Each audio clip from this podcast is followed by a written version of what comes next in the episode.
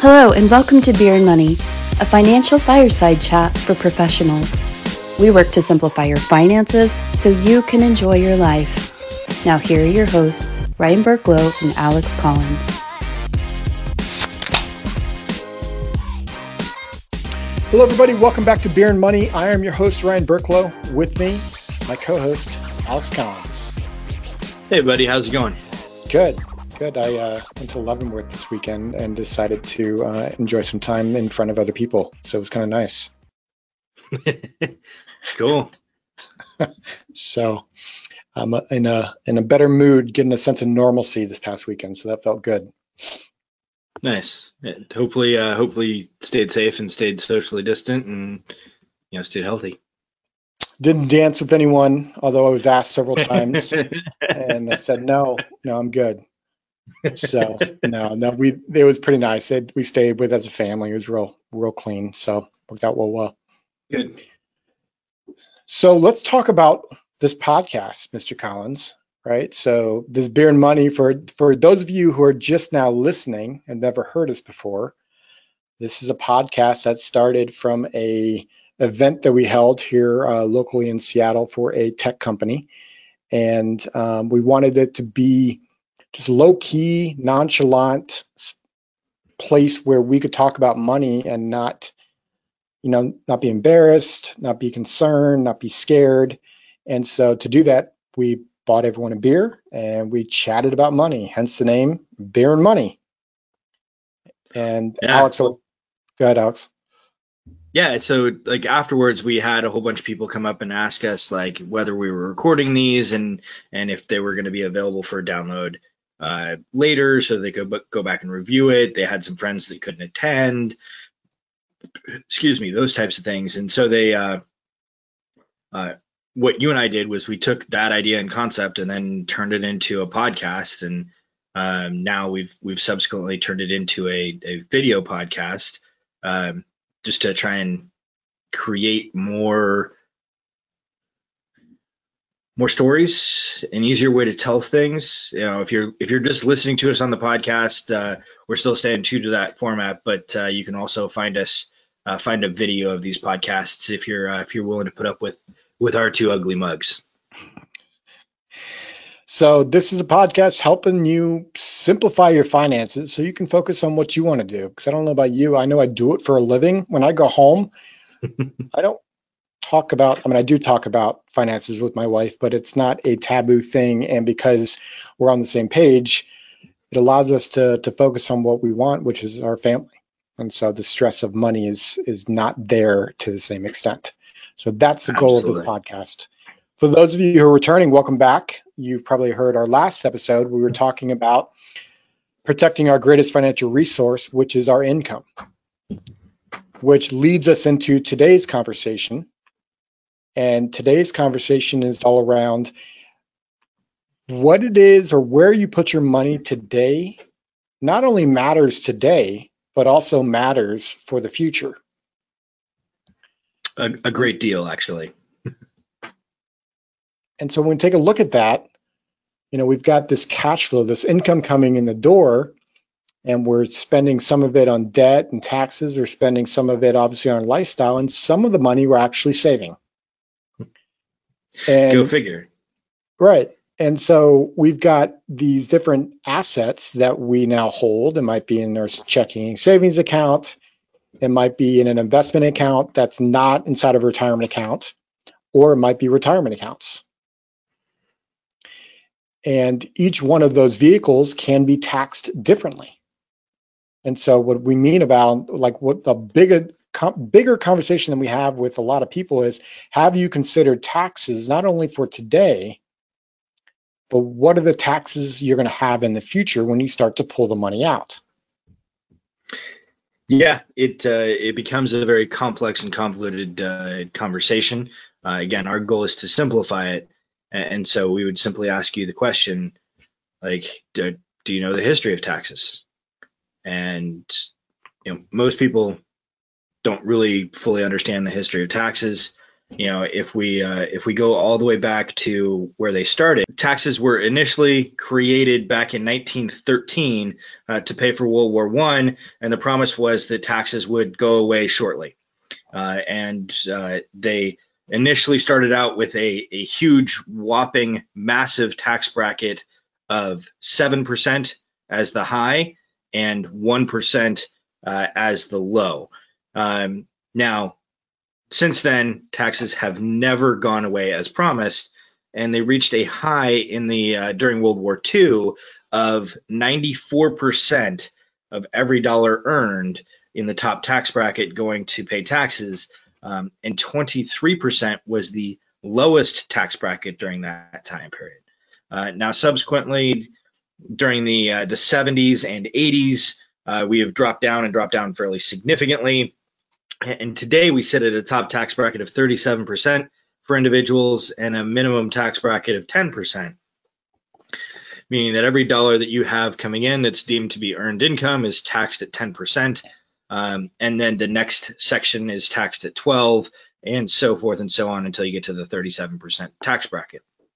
Why this is important is because you, when we're talking about getting a tax deduction today, having the money grow tax deferred, and then having the money come out as taxable income in retirement, we don't want all of that structure.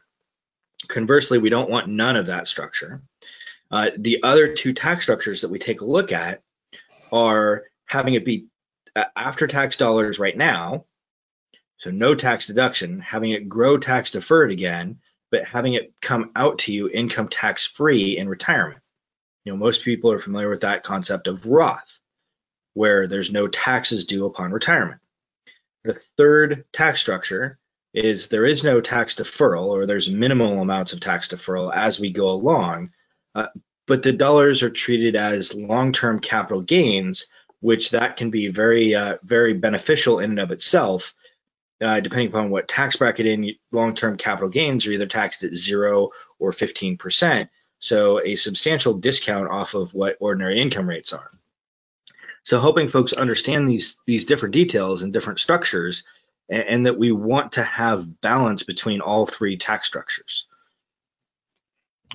Go ahead, Ryan. The, the tax conversation is, I mean, outside of maybe inflation, it's the biggest erosion of our money, if you think about it, the biggest bill that we're ever going to pay. And when we think about these conversations, or when we're having these conversations, frankly, we all forget that taxes used to be a high tax bracket of ninety-four percent, because that's just, you know, in the last twenty years, it's been like thirty-seven, thirty-nine, hasn't got anywhere close to ninety-four percent. Right. And the question is, hopefully people are asking, well, where are tax brackets going in the future? And uh, if we well, could Ryan, predict that, if we could predict that and make our jobs a ton easier, and we can't. Uh, we we can't predict it with any amount of certainty. At the same time, we have a ballooning national debt, and uh, we just printed how many trillions of dollars in uh, in relief for, for what's going on with uh, with COVID.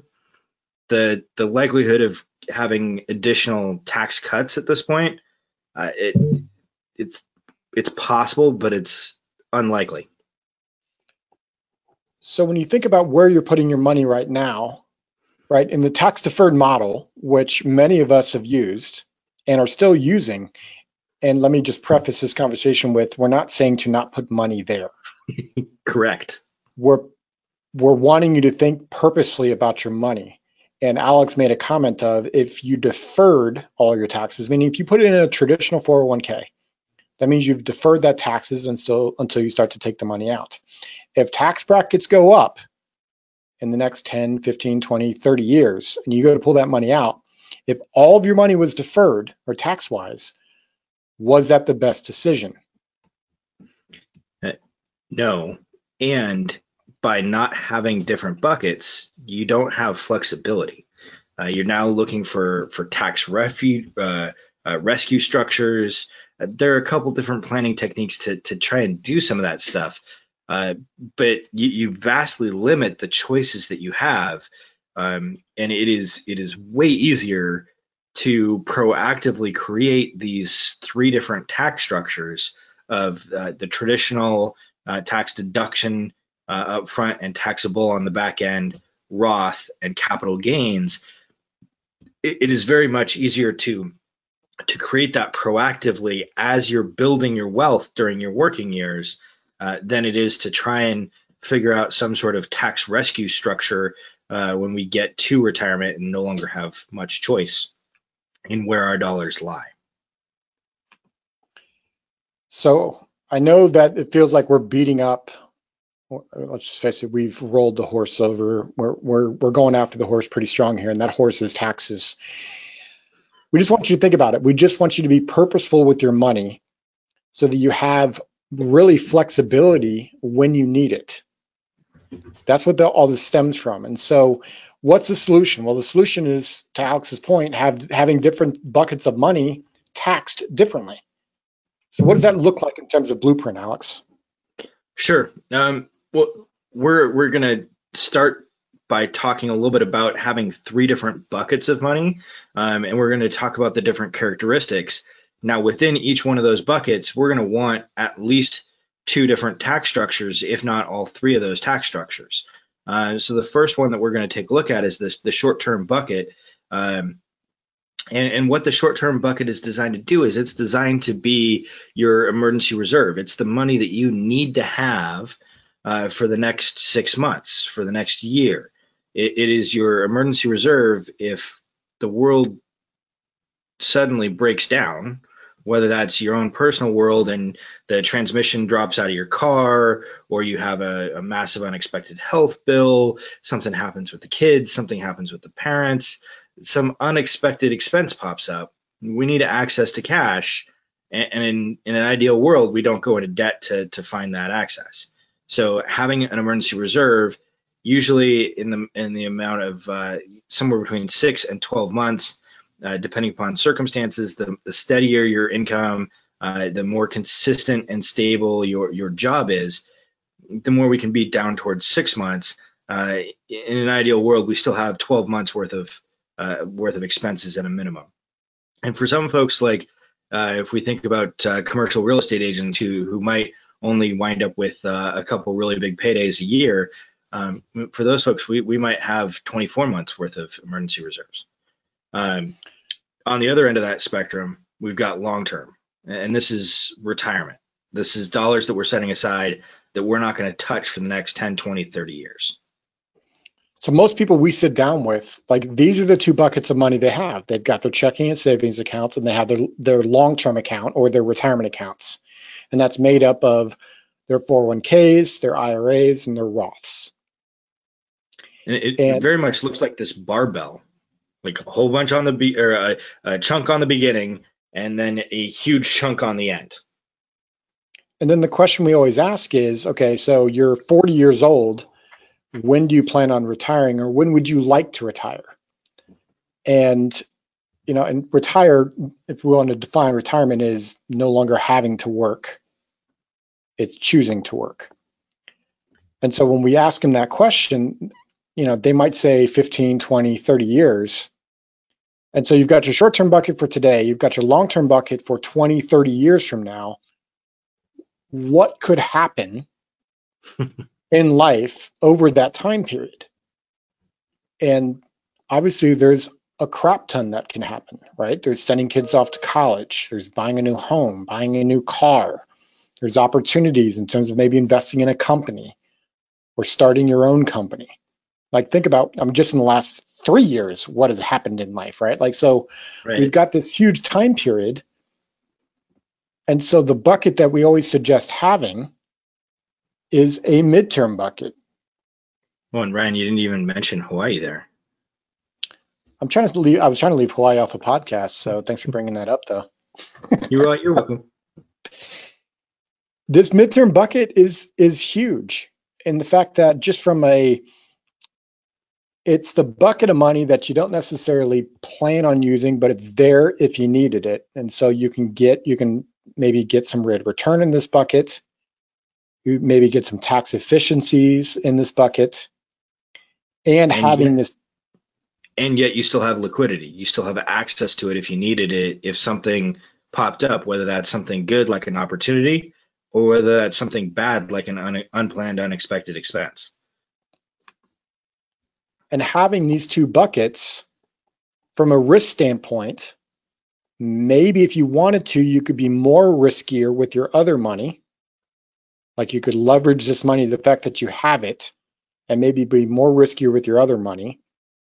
Or, like we've always stated, the flexibility of controlling your tax brackets when you get to retirement if you've got these different buckets of money taxed differently. Absolutely. There's there's a couple other purposes for, for some of these midterm buckets, uh, especially if you're planning on retiring before age fifty-nine and a half. Uh, but so much of it just depends on situation and circumstance and and what you're what you're working towards. What are your goals? What what are your financial dreams? And so for those of you who are listening, um, you're probably thinking, okay, that that makes sense. Like no one's ever said that doesn't make sense. Like everyone always goes, oh, that makes sense. The next question in their mind is, okay, what would qualify as a midterm bucket? And it's actually really simple. For whatever reason, it just gets lost in terms of the conversation. I'm not exactly sure why. And the first one is you can actually have an investment account that's not inside of a retirement account, meaning you invest in stocks and bonds and you get access to it. Yeah, and, and the tax treatment of this becomes ultra important.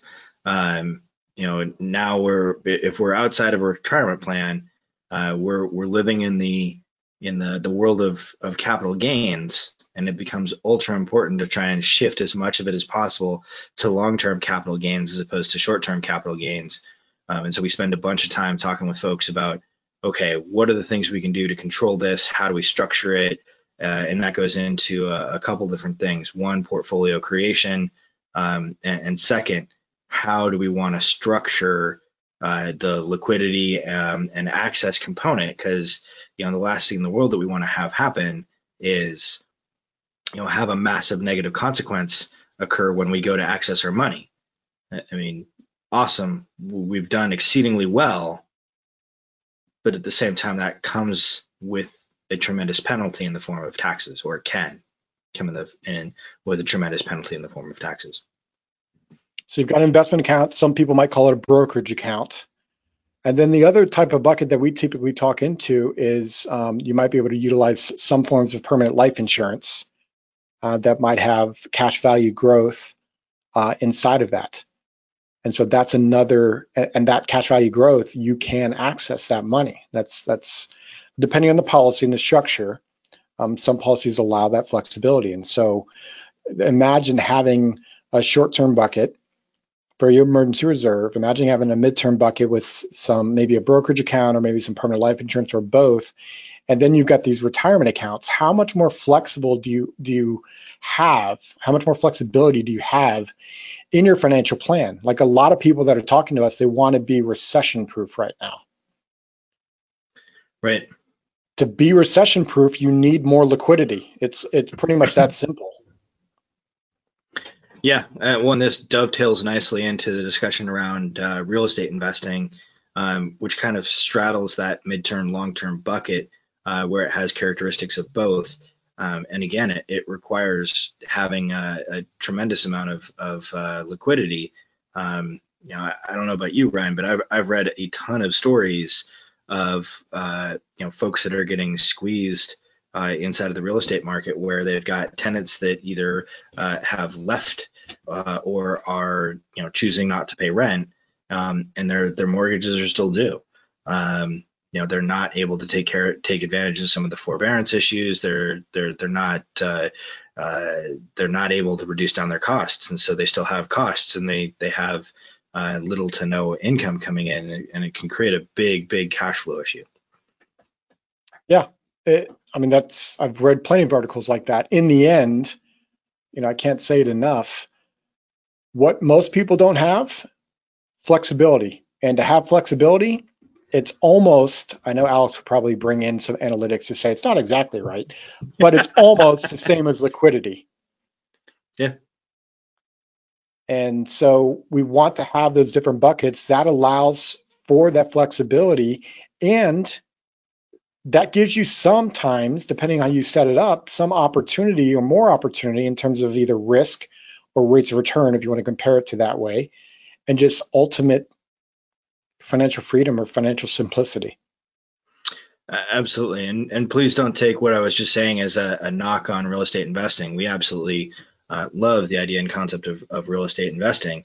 Uh, it just has to be done with uh, with foresight and knowledge um, that the, the cash flow can go away. And uh, we've thankfully uh, lived in a an environment where there really hasn't been much in the way of negative potential consequences from investing in real estate.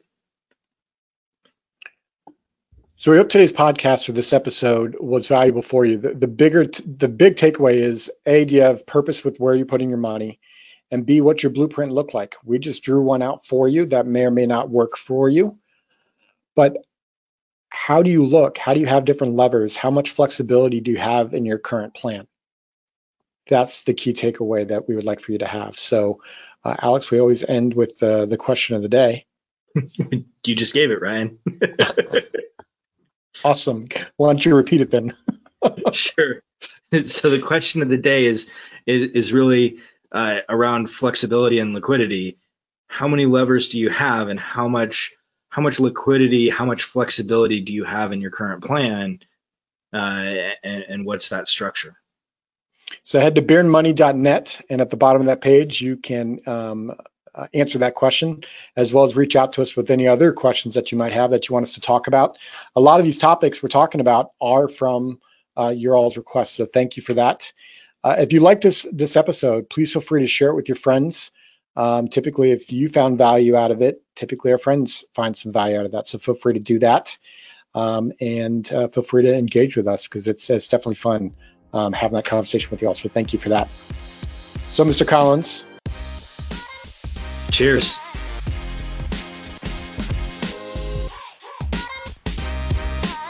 This podcast is for informational purposes only and is not to be construed as tax, legal, or investment advice. Although the information has been gathered from sources believed to be reliable, please note that individual situations can vary. Therefore, the information should be relied upon only in accordance with individual professional advice.